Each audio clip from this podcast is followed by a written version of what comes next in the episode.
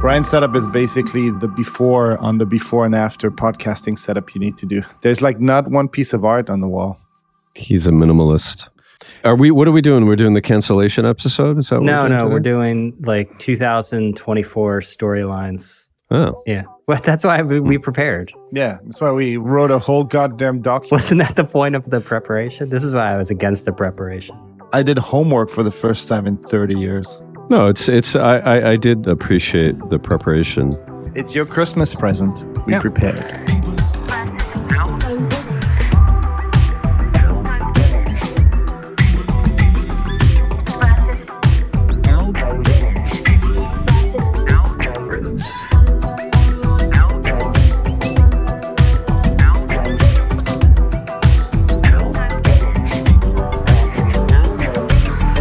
Just want to start with a little quick review, party review, because I did. I love this. I think this is a great ad. I've been wanting to add this for a long time. Thank God bless you. I, I don't go to a lot of parties, and I was way past my bedtime, as Jason Wagenheim said. He was able to get me into the Nylon House party.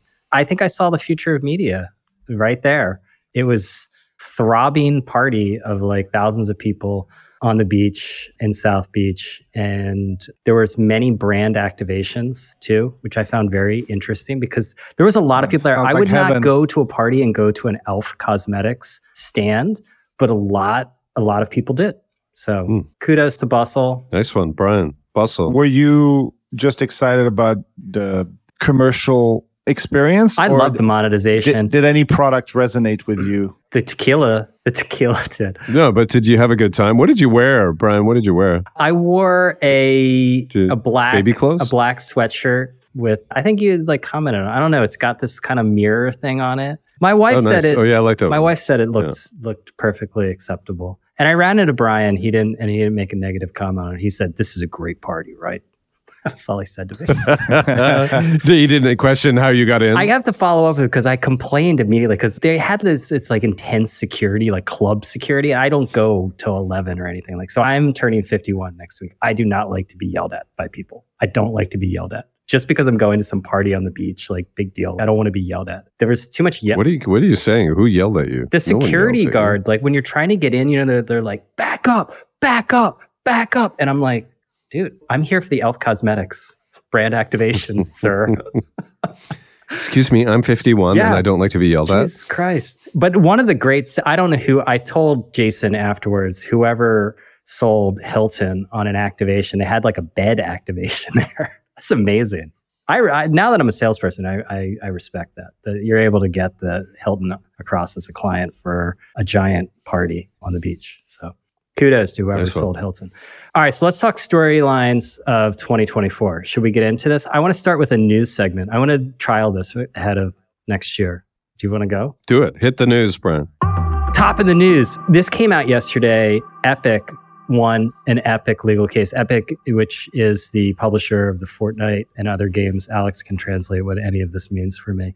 A jury ruled for Epic in its case against Google for being an illegal monopoly with its App Store. Now, Epic had earlier lost a case against Apple. So this was a surprise to those of us who don't follow this very closely.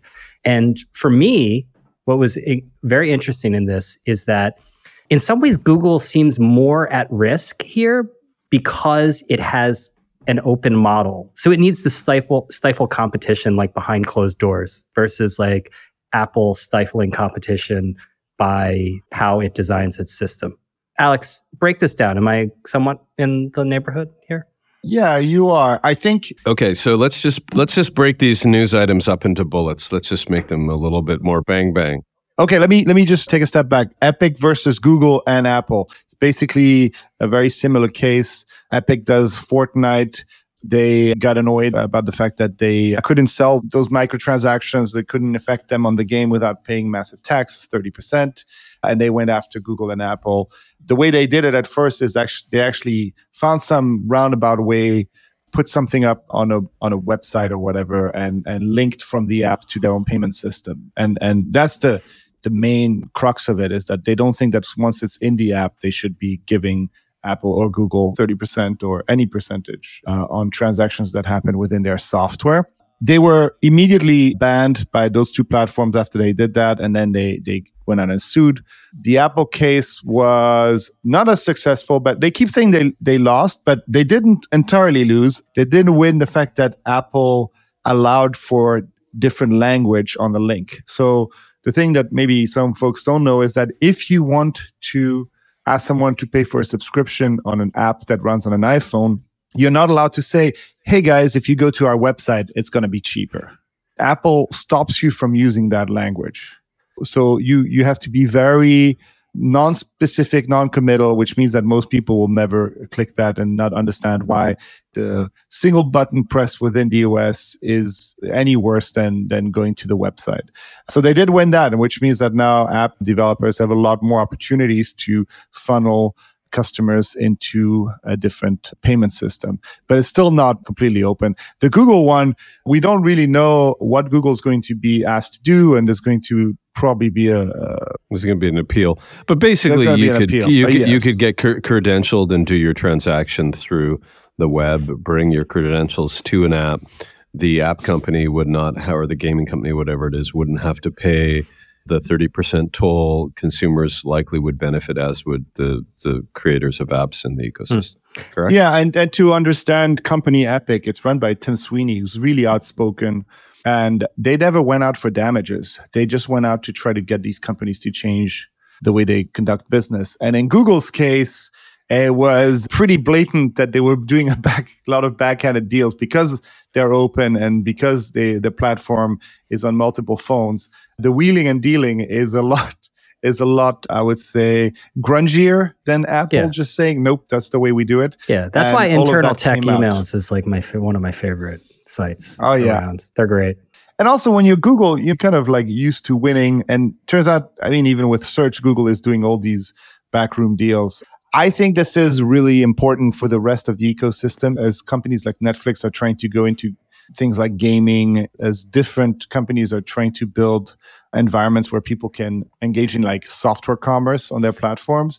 This could be a big, Mhm. a big shift. And I expect the EU is locked and loaded Oh, with, yeah. with their come own on. regulation. Come on, that. that's what the Yeah. EU does best. Yeah, I, I'm interested because these companies have proven like almost like Teflon to like traditional antitrust. I'm not a lawyer, but you know, whatever. I do two podcasts. And so it's really difficult to prove the dominant positions and how those are utilized and how there's actual harm that are being created in these markets. And it's not whatever, monos- monosop- monospony or something like that. Anyway, they have monopolies and they exert those monopolies in different ways. And Google's been fighting off Yelp for like a generation at this point.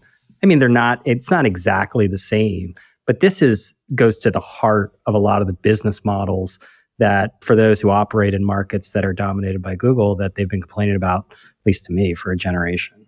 So it'll be interesting to see. I mean, it could just be one jury, but there's a ton of these cases that are going to be coming in various guises. Yeah, I mean, I think you know the, the writing's on the wall. I think it was a unanimous decision that happened in four hours because I think that most people, if they actually hear how this works, kind of find it weird. That being said, I do let's think that let's get to the huge- heart let's get to the heart of where the ag- aggressive practices of platforms really affect uh, an ecosystem and stop messing around with superficial antitrust bullshit which l- let's let adobe buy figma and let's let Oh, yeah. meta buy that stupid activity app and let, let's just not worry about those little things and let's focus on opening up platforms for lots of Yeah, yeah. constituents I agree with I that. mean, that's easy to say, but I think that right now those are definitely speed bumps. But the regulators don't have a ton of tools to do anything else but that, right? I, I get why they're going down that path. Like, what Yeah, else can they do? but then you like but then you say- see what what happens is you have Microsoft doing the OpenAI deal because they can't you know they just find workarounds to it and the the impact is pretty much the same and I think that's why the EU is wants to look at the the Microsoft OpenAI deal because there's no way if if Microsoft wanted to buy OpenAI, it never would have gotten through. No big M&A is going to get through, at least with this administration. Yeah. All right, let's move on to the next topic. Dun dun. We need like a. Troy, you had shared this thing about it- it's less a, a, a news item, but it's really, I guess it's a conceptual news item in that the New York Times looked around and was like, oh, cable's a total wasteland. All these cable networks are just uh, a wasteland of reruns, and they have no reason to really exist. And they're caught between putting programming on streaming and the rise of fast channels. To me, does away with the need of a USA or Oxygen. I read I read about Oxygen in that article, and I was like, oh my god, I haven't thought about Oxygen since Gerry Laybourne was was running it. And I think this is going to be an interesting one about what direction cable ends up going, particularly with this these networks that to me are like the definition of of middling. Well, cable looks like AOL did in the aughts, right? It's bad. And um, I just feel bad for old people that just sit there and it's like eating at a cheap buffet. It's all you can eat, and you're watching like a Ponderosa. It's like the golden corral of media. What's your favorite buffet? Do you have a favorite buffet? I don't know. No, I don't. The answer is Bob's Big Boy. Oh, you know what I like? You know that one in London, Ottolenghi. That one's good. Of course, you. of really course, you go to like a European. Uh, yeah, of course. no Ponderosa on your watch. well, yeah, yeah. Uh, Ottolenghi is great. They also have a good cookbook. But anyway, I yeah, I feel bad for my in-laws that haven't figured out how to get the Roku stick or Netflix, and now they're just like, I guess we'll just die watching commercials and reruns. Yeah, sad. I got really upset about this because I I said to my wife, I'm like, you got to get your brother to go over there and like refactor that whole entertainment system. So, do you know what the successor to this is? I, I came across this with uh, talking with, with a company. It, they're calling it like OOH CTV, which is so great. It's like where out of home and connected TV have a baby, and so it's it's not technically just video ads. There's actual programming, but you just happen to be in a nail salon or in the back of an Uber or in a Simon Malls or something and it's plausible enough it's plausible enough to be in stream programming because there's this big fight going on over the technical definitions of what is in streaming because believe it or not in digital media sometimes people cut corners. I know this is shocking news right? And they'll do things like put video in display ad and claim that it's the streaming inventory. I this i know gambling Ca- Casablanca, this would never happen. But the, the next frontier is getting your video programming in the nail salon. And this, John Steinberg was early to this with Cheddar.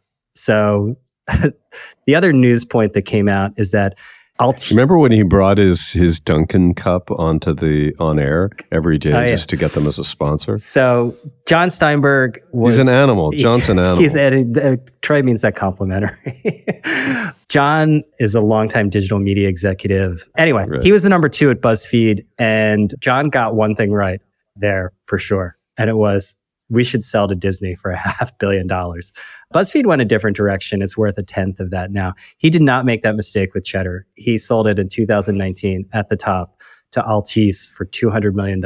And now Altice is shopping around Cheddar and saying, take it. We'll just take the upside. We'll take an earnout. No money up front. You take Cheddar off our hands. A couple ways to sort of look at this to me. It's like, one, John is an animal. Amazing job selling it. The other one that I wonder is why in the world did that transaction ever take place? I never, maybe I don't consider myself particularly savvy, but I didn't know anyone who, most people respected John's hustle, but like that thought cheddar was a real thing. Hmm. Did you? Do you want comments? I mean, I admired it because John was in some ways the godfather or grandfather of fast channels, right? John was doing fast before they were fast. And fast channels are just packaged a couple hundred hours of content against, you know, free yeah. in this kind of post cable ecosystem where you can watch reruns of National Geographic programming or whatever it is, super niche, there's 250 of them. And so I think the difference, you know, john's insight was cable in some ways is a victim of its overfunding and that you could build a live news offering much, much, much cheaper. And if you did that, you could start to elbow your way into distribution relationships, either at the gas station or on the cable bundle. And I thought that was cool. I don't think the product was particularly good, but that wasn't the idea. I think that what was the product for somebody who's never... it was an is it was like an MSNBC replay or like a, like, like a sort of CNBC. It's like the only flaw was the product sucked. Uh, okay. Yeah. So but no, he he put distribution first. I, the only time sense. I ever saw like cheddar was on Twitter. So it was it like Well, it originally like- it was going to live on Twitter and Facebook and all that stuff, but there's no money in that. And he quickly realized that there's no money. And so All right. So it was meant to be like an MSN CNBC replacement. It was on business news, cheap and cheerful, young announcers. And then John scrambled to find any nook and cranny that he could jam it into. And the problem was that it was cable without the affiliate fees. yeah. So, So, you ha- you didn't really have distribution, so you kind of had to say, yeah, we're now in thousands of outlets, even though no one watches it, and then really fight to get sponsors against that proposition. I don't know if no one watches it. A lot of people heard it because I, one of my claims to fame, actually, it's my only claim to fame was Who getting. watches it? Wha- What, do you mean no one? It doesn't fit YouTube. cheddar. It doesn't fit TikTok. Well, so it's on gas pumps nationwide, and I helped make that happen because he was cutting so many distribution deals, and and the nail salon deal put me over the edge. I, I and I tweeted, I was like, "How long before cheddar is on gas pumps?" And he replied, he said, "That's a great idea." And the CEO of gas gas station TV, Sean McCaffrey, replied, was like, "Let's make it happen." And it happened. And there's entire subreddits devoted to people complaining about having cheddar blasted at like 11 when they're trying to fill up. So another car. reason for people not to like you, then, Brian. Well done. Whatever. We all have a role to play. you made refueling a misery. no, but apparently, But so distribution was a problem. It didn't meet the needs of next generation who are getting their news on TikTok. It didn't mm. Compete with s- s- CNBC is a good product, extremely well funded, very talented hosts, and so it didn't really kind of compete anywhere. It was just kind of opportunistic. And John's genius was selling it to a kind of dumb local television company Altice USA, right? Yeah. that saw the promise of owning a next gen cable channel. but John is such a hustler. He sold the thing for $200 million and he was like the weatherman on a, Long Island local news program from like, like the weekend weather forecaster. Do you remember this? It was like amazing. The guy has such, he's got a high motor. And now he's running Future, which is in a world of hurt after. So he's also a glutton for punishment. So kudos to you, John. Go, John. I saw him in London about six months ago. Did you? It's good How's he doing? Yeah. Their results were I mean, terrible. he's doing fine. Advertising down 25%. If you if you sold a company for two hundred million Yeah, dollars, would would you jump back? Would you jump back into media? No, I'd, I'd be at the Nylon House. There are two types of people that I bump into in media. It's either overly optimistic people that are still deeply passionate about it, or people who feel like they can't do anything else. You know, So, like Which bucket am I? I know Like- what bucket I'm in. I'm to say. I no, just wonder. I don't know. Are you both? What, what, what what bucket do you put yourself in? That's in the bonus episode. I just I would like to tell all our listeners that I appreciate them all. Okay. So if you appreciated them all, we would move through these news items a little more quickly. Yeah, but, but you you be the ones talking.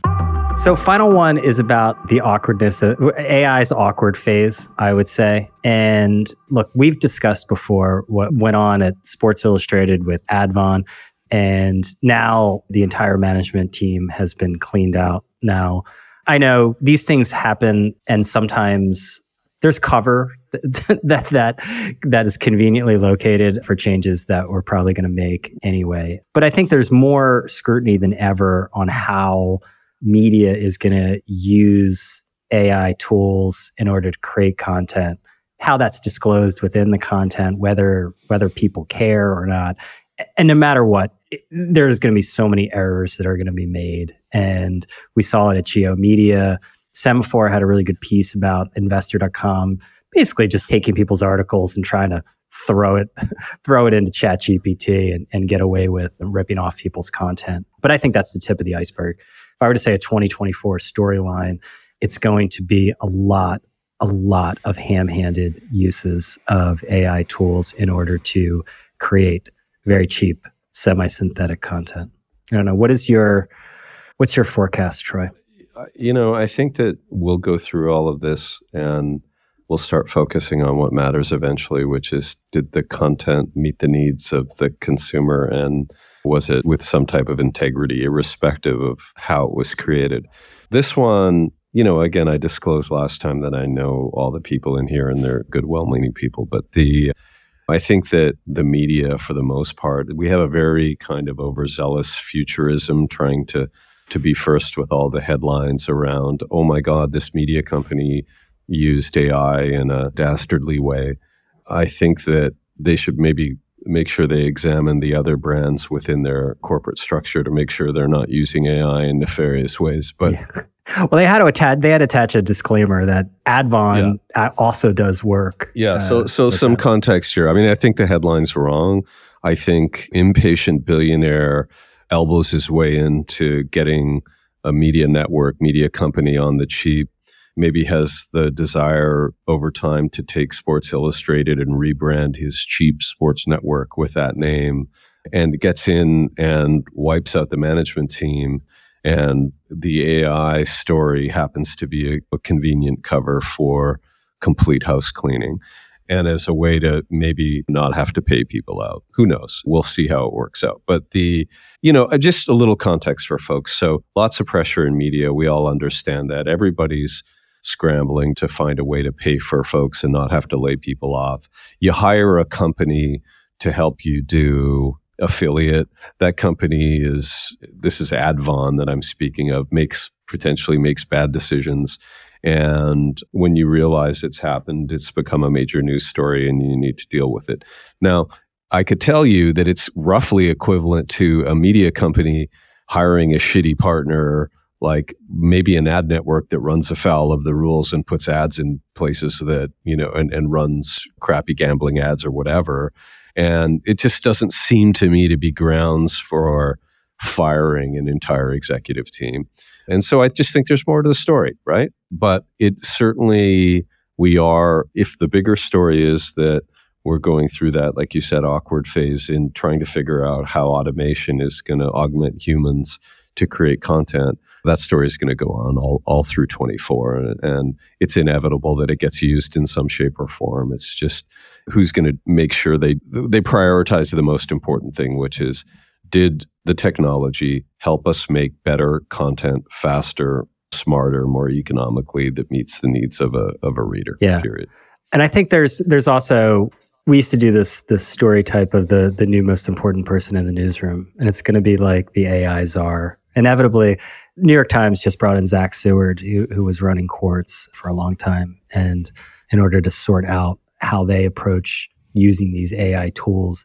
Alex, you're close to these. How would you recommend that publishers think about this? Because ultimately, we always hear about trust in media and declining trust. And I think the way I agree with Troy that modern digital publishing is very complicated and you've got like complicated supply chains and you have partners who do a lot for you and ultimately there's going to be screw ups and stuff like this. But I think it's a little bit risky for publishers that are already having a bit of a deficit in trust to be turning over what should be their core competency, which is making content to robots.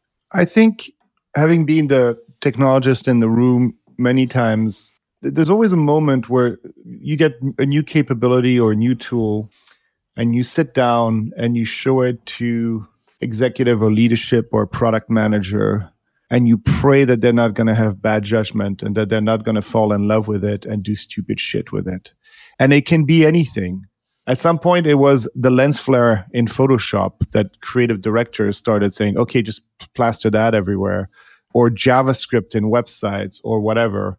And I think it people are are inherently fall in love with these things. It's way too tasty to not use.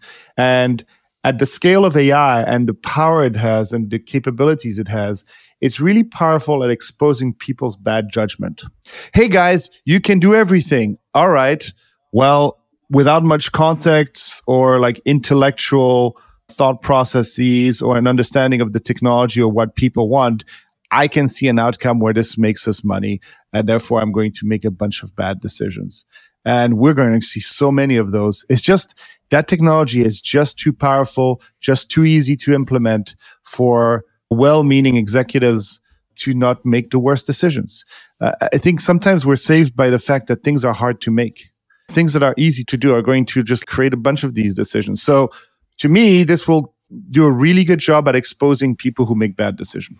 And I'm not, I have no idea of what happened at, and I'm sure that there was like some cover. Stupid, know, stupid executives. You found a friend in premium economy, Brian. Well, it's not. It's not. I'm not saying all executives are stupid. That restraint of when and when not to use technology is a sign of of good decision making and good judgment, right? And I think that sometimes a lot of executives are given uh, blinders by the fact that the company can just not do that. But imagine overnight if you invent teleportation, right? How much stupid shit will come from people who don't have the imagination to create a better world or a better product from it. And I think AI is this thing. It is so what powerful. Would, sorry, can you elaborate? What would be bad decisions with teleportation? Well, just teleport the hamburger straight into my mouth. That's the way. That's the way we're gonna do it. We're gonna just sell more hamburgers. That's what you would do if I gave you teleportation. Troy, Troy, the amount yes. of it happened with crypto. Now it's happening with AI. The amount of people love crypto who back. are sitting on brands which might or might not be successful and call me for advice on inherently bad ideas that will lead them into terrible situations. Hey, hey Alex, I would I would teleport over to your house and have tea with you right now. Well, um, look, I'm so, I know I know that they're your your friends. I'm not judging them, and I'm not saying this specific situation happened like this, but I think we will see. So AI should come with a warning label. No, it's like you're giving this really powerful tool to people who are not qualified to no, make these I, decisions. I think I understand what what Alex is saying. This is my translation of what Alex is saying. Is this is a new tool that has so many different possible use cases, and I think the temptation is to try to jam it into whatever playbook you used to run. Right, so if you're Jim Spanfeller and you've got a playbook you've been running for for a generation now, AI is just a new tool to run the same playbook, et cetera, et cetera, et cetera and maybe it requires a different playbook. I think it's a normal human thing to go anytime something new is being like, how can I adopt this to what I've done that have, has worked for me for 20 years? I think that's normal, isn't it? Yeah, no, yeah. I think the point is fine. The point is fine, but you don't prevent me from. I just want to know where I should teleport.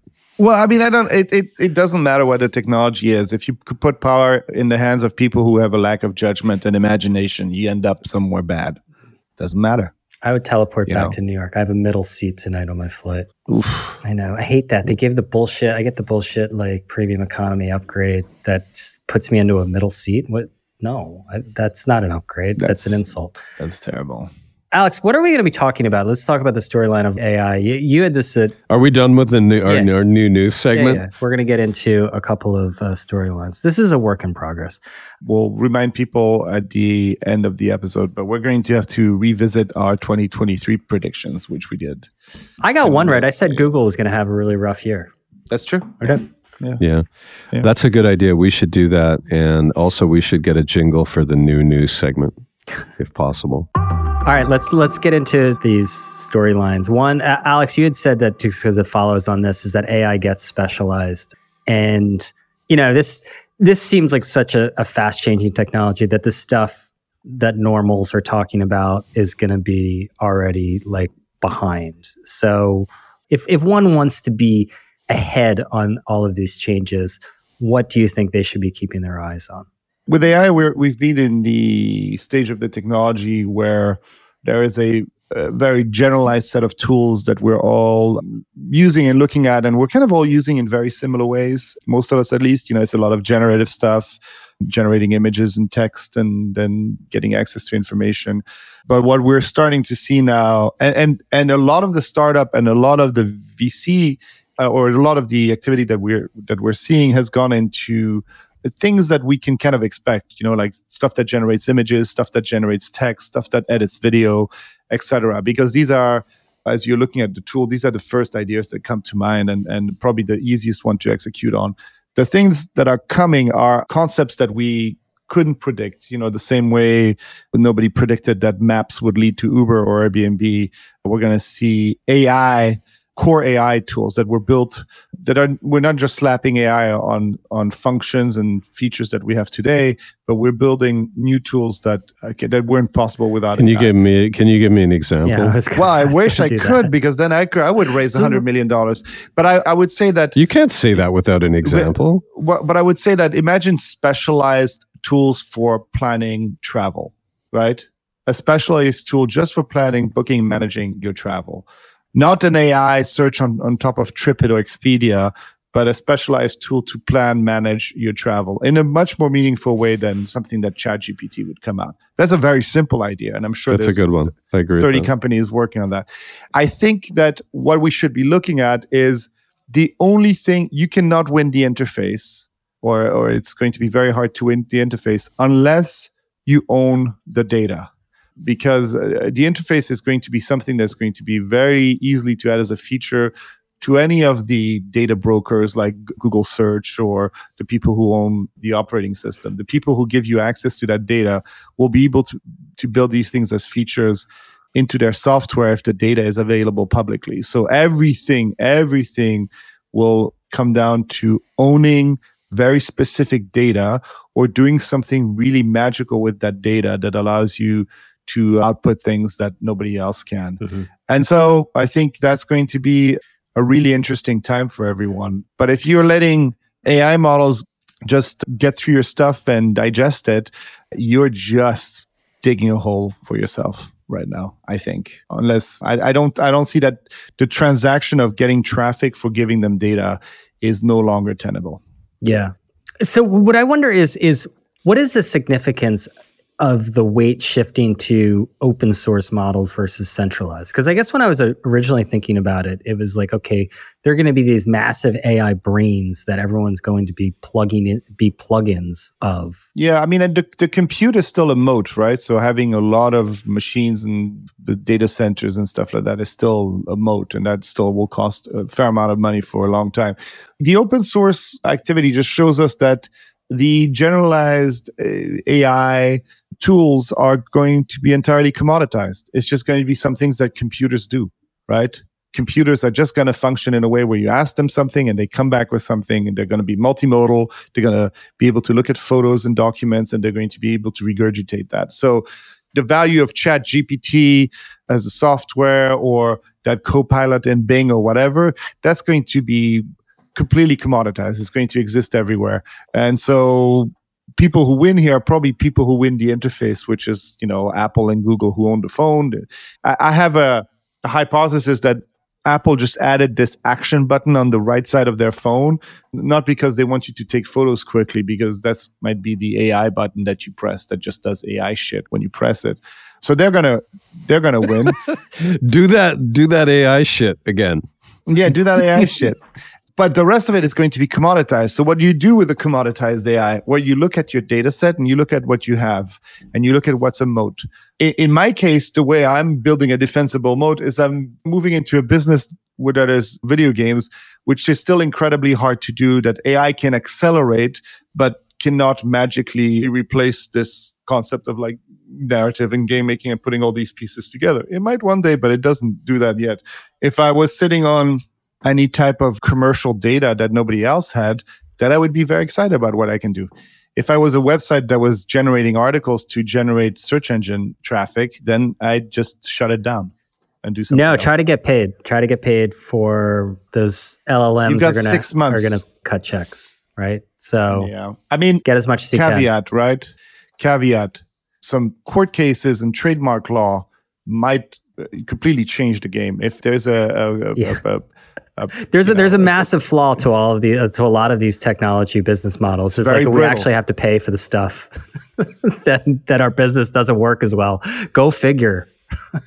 wow. But you know, there's IP law experts that say that actually this doesn't qualify as copyright infringement. Oh, you can if you pay a lawyer enough, you will find the law says whatever the hell you want it to say. And trust me, they have a lot of money. They'll they'll, they'll have their arguments. All I'm saying is that it's 50-50. There's no yeah, no. you know, there's a there's a potential for these but I wouldn't I wouldn't bet on it considering the people uh, with the biggest checks are on yeah. certain It'll be interesting to see which AI products take off, right? Because I think that's really important because look, there's a point where the hype gets to people saying, what the hell is all this? This is just all nonsense, right? Because outside of ChatGPT, I don't know of any breakout products that people are like, oh my God, AI. Like I know in early adopter cycles, but at some point it has to get into the mainstream of the prototypical, you know, Thanksgiving, I guess, Christmas dinner tables sort of thing. I, I saw Apple has a new journaling app out that uses AI to suggest what people write in their journal. I found this fairly hilarious that people need need a prompt to know what to write in their diary. But maybe this is maybe I tried using that. It's a, it's an interesting product. just open a notes app and just write what's on your mind. You don't need AI. Yeah. But that's me. Also, it's an odd, very specific thing for Apple to get into.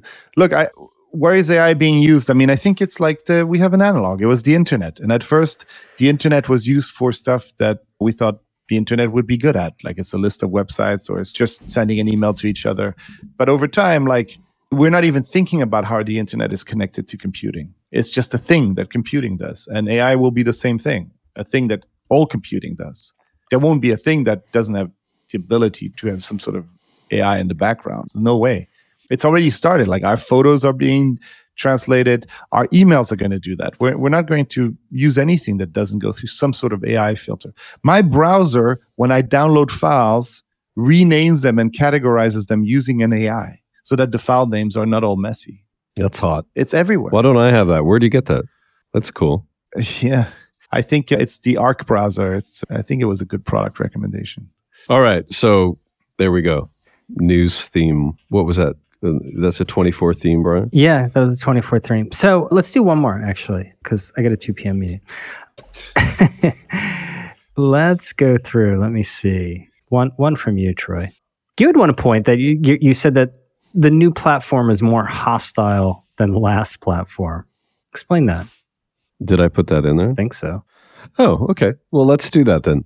I mean, this is a part of the the theme that we've been banging on about for a long time on this podcast, which is that as a media person, when media sort of became unbundled from the package, which you know, in newspapers became articles, magazines were no longer issues and became articles fed through platforms, that the the value proposition was undermined and it was harder and harder to both differentiate your editorial effort and to to make money off of it.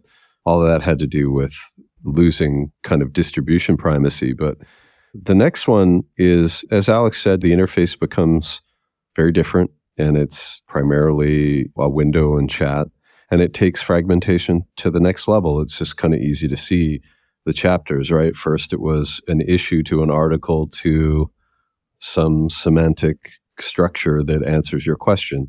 And clearly, that's not all media, and there's still things we'll read and point of view, and things like podcasts don't get aggregated in the same way. But let's just be extremely clear the new platforms are AI driven tools, many of which will be subscription led, like Perplexity or, or OpenAI.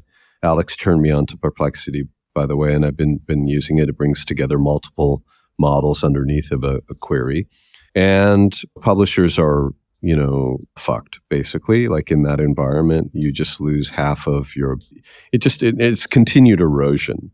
And so they're going to try to fight back. I talked to lots of publishers, and you're already seeing it on the margin. People whose search traffic is down and who are are, are just f- facing. Remember, in most digital publishing revenue is linearly connected to the number of pages you serve.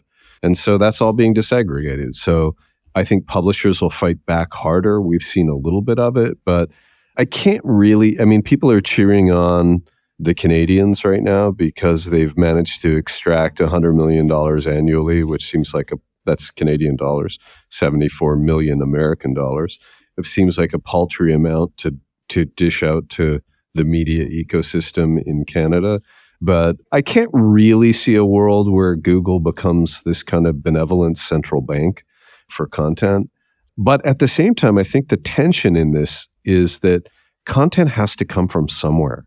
Even if we are, we do talk about broadly the, the structural decline of digital media, like I still read a lot of professional media every day. I still read stuff from The Verge or from well, certainly from major news outlets or from vertical publications that I, you know, value. And they show up in lots of ways. So we need people to make content. We need a system that pays them, but it's just getting harder and harder. I don't think it's as simple as saying, well, it just it becomes like this boutique industry. I think you're still going to need media brands and you're still going to need significant editorial organizations that support them, but the interface to content and the aggregators of content are just getting more powerful. I wonder, Brian and Troy, I mean, I hear of you both reading a lot of traditional media, reading through articles, and even on our little messaging group, you keep sharing articles to each other. I very rarely read them, but it's so cute. but it is it's it's it feels quaint. What do you mean you don't read the stuff I put in there? I mean, I get them digested. I mean, honestly, like how do you digest? How do you do that? Well, okay, let me give you a sense an overview of my System. my media consumption. Okay? And then and then we'll have a vote about who who's the edge case, you or Troy and I. Well, yeah, exactly. I don't know who the edge case is. In the morning, I'll, either via the radio or the podcast, I'll I'll get the news. The NPR's up first. It's like eight minutes, gives me the news, and then I might do the same thing for tech and, and a business update. Then, if there's anything that I'm really interested in, I'll go into Perplexity and I say, give me the updates on Epic versus Google. And then I might say, okay, dig into this feature or make me a bullet list of the key facts. And then I can tell you I am better educated about these things than 95 of the p- percent of the people that I talk to. Would you say you're be- better than the average bear? No, I mean I'm saying on on these topics, I am a heavy so, uh, duty more than ninety five percent. Those those ninety five percent have read nothing. the five percent have actually read paragraphs and stuff. No, no, no, no. I, am making I'm making an important point yeah. here. I think that most people I bump into that also listen to the news or, or they might have heard of the Epic versus Google thing, but my fact count is higher because I just asked Perplexity to just give me a bullet list without all the other bullshit, and I'm, yeah, and I'm only focusing on the news that I want. So it, it's a very generally like practical way of consuming news, and then I spend my deep reading time reading books, like either fiction or nonfiction, but they're books, you know, and they anything in the middle, I'm just like getting shot yeah. straight through the vein. I'm not like I paid for the New York Times subscription, and it is painful to get my news like that it's genuinely just like why why you why you saying so many words? But i could be in the minority or it could be the future. I don't know. Yeah i mean it seems i mean look the commoditized news content can be obviously delivered in a much more succinct way and ai tools will be useful in that. I mean look the entire premise of axios was basically that the new york times articles really only needed to be for the most part 300 words or less. And it was a bunch of b material which is all the throat clearing and to be sure and context stuff. So so what's what's non-news what still exists? What do you I, well i mean i think some people want to go like big, deeper into topics and but i do that better with perplexity than somebody than hoping that the person i'm reading gives me what I need. Does it make sense? Like I'm playing devil's advocate here a little. No, bit, I think it I'm makes sense. I just, see which type of content I'm, I'm survives so, this. I guess it makes sense for you. I, I just we just don't know if you're a representative sample of people who don't aren't you. I guess that's that's just a bit, you know, we we we don't know. We, we don't know yet about whether because I think that's what Troy's getting at is we're not really sure that people even want all this stuff. I mean, let's be real. I mean, Silicon Valley is premised on making the future, and that means making stuff that nobody asked for, right? Nobody's asked for it, and, and so we don't know if people want this shit at all. I think information brokers, especially if they're trading in information that is available out there, the written word is going to be so much better at just giving you a quick rundown of yeah. what's happening or and it's not even only news it's it's anything like any topic that you want etc you can get pretty deep into anything and the rest of it i feel like if i really care about the person's opinion I'll listen to them or I'll watch. But them. I don't know how much that I is just you. Them. You don't like if you don't like to read, you don't like to read. I don't like that's. I I read a ton. I read. A oh, ton. oh, ton. but if you don't like I, to read I, news, then why would you all of a sudden want to read news? Then this is a great way. This this makes the market bigger, well, not Brian, smaller. Because I think right? I, I mean I think in my career I've been pretty good at at exhibiting behaviors that ended up becoming normalized, right? And I I can't see in the in the history of of the evolution of the user interface it's always about like reducing the friction getting things to you that you want and i don't think people are going to be able to resist getting their information like that and it's a word of warning yeah i have to just make a couple points here first of all i find i find alex's behavior and vision to be very compelling, actually. And I think it's real. I don't think that the interface makes it accessible to everybody, but I think that people just want a few bullets on something. And sometimes, if they're really interested, they'll dig in. It's really interesting to me, Brian, that what he's saying is the format of media is broken and that it is an Axios thing, obviously, but it's not giving him what he wants. So he's a tool user by nature and he's very organized in how he likes to sort of set things up. So he's got a workaround and the world will start to look more like his workaround. I just wonder in that world, how does it resolve for media brands like a Verge or a media brand like The Information? Because Alex has no time for those guys. And unless you're creating surface area through a, a, relationship like that, it's either hard to justify a subscription or it's hard to justify, it's hard to find a place for advertising. And so what happens is that Alex's diet media perplexity is a what do you call it? Something that sucks from the system. It's a what, parasite? It, it, perplexity is a parasite app. Yeah right? Like sure. it, it surfs through all the stuff that people make and sucks all the value out of it without returning anything. And that can't go on indefinitely or the ecosystem completely breaks down and you start watching cable repeats. Yeah i mean the, my question is uh, maybe a topic for next time is that if all those news and media companies pull their content away from things like perplexity is there enough activity on the internet of like people posting stuff on social medias or blogs or whatever that's to the give big me question, enough context right, right like that's but the, the question. but there's no reliable reporting that's for sure alex. Like who's pays for reporting? It's expensive. Yeah We'll but you know, a, a, lot of the time you get your reliable reporting via some sort of middleman. Like my wife will tell me about things that she's read from sources that she trusts. And a lot of the information that we consume is already like that. Did you hear this? Oh, I trust Troy on this topic. So, yes. Right, because I and read it if, from a reporter. Eh. That's right. But if you read it from a reporter and you just posted somewhere once that this thing can access, I have Troy's context, right? I don't know. It's a leaky bucket. I don't know how media companies can protect themselves around that. Does it make sense? We just want to share shit. it's a great topic. That's what we're going to discuss next week. Hey, Brian, Alex and I shared a ride in a Waymo in San Francisco. How was it? It was cool. You could put your own music on. We were at a bar. Alex called the Waymo. It was not as fast as an Uber. It took 14 minutes. And it directs you to a place where it can safely pull over. And then you're like, wait, how does it know where I am? And like, how do I know when to get in? So there's a little light on the top that says get in. We got in, I gotta say, it was clean, comfortable. They don't apparently they claim they don't record you, so Alex and I made out. I knew that was I was going to bring that up. I'm glad that you got went there first. Well, you know, but it was San Francisco on a Thursday evening, so oh, crazy times. Supposed to like quarter to eight. well, as the car was coming down, there was actually a guy punching another guy's windshield. it's totally true. Telling him yeah. to come come have some sort of sexual experience with him and lots of people started honking, people getting out of that car. And meanwhile, this little automatic robot car just drives all around that stuff and picks us up.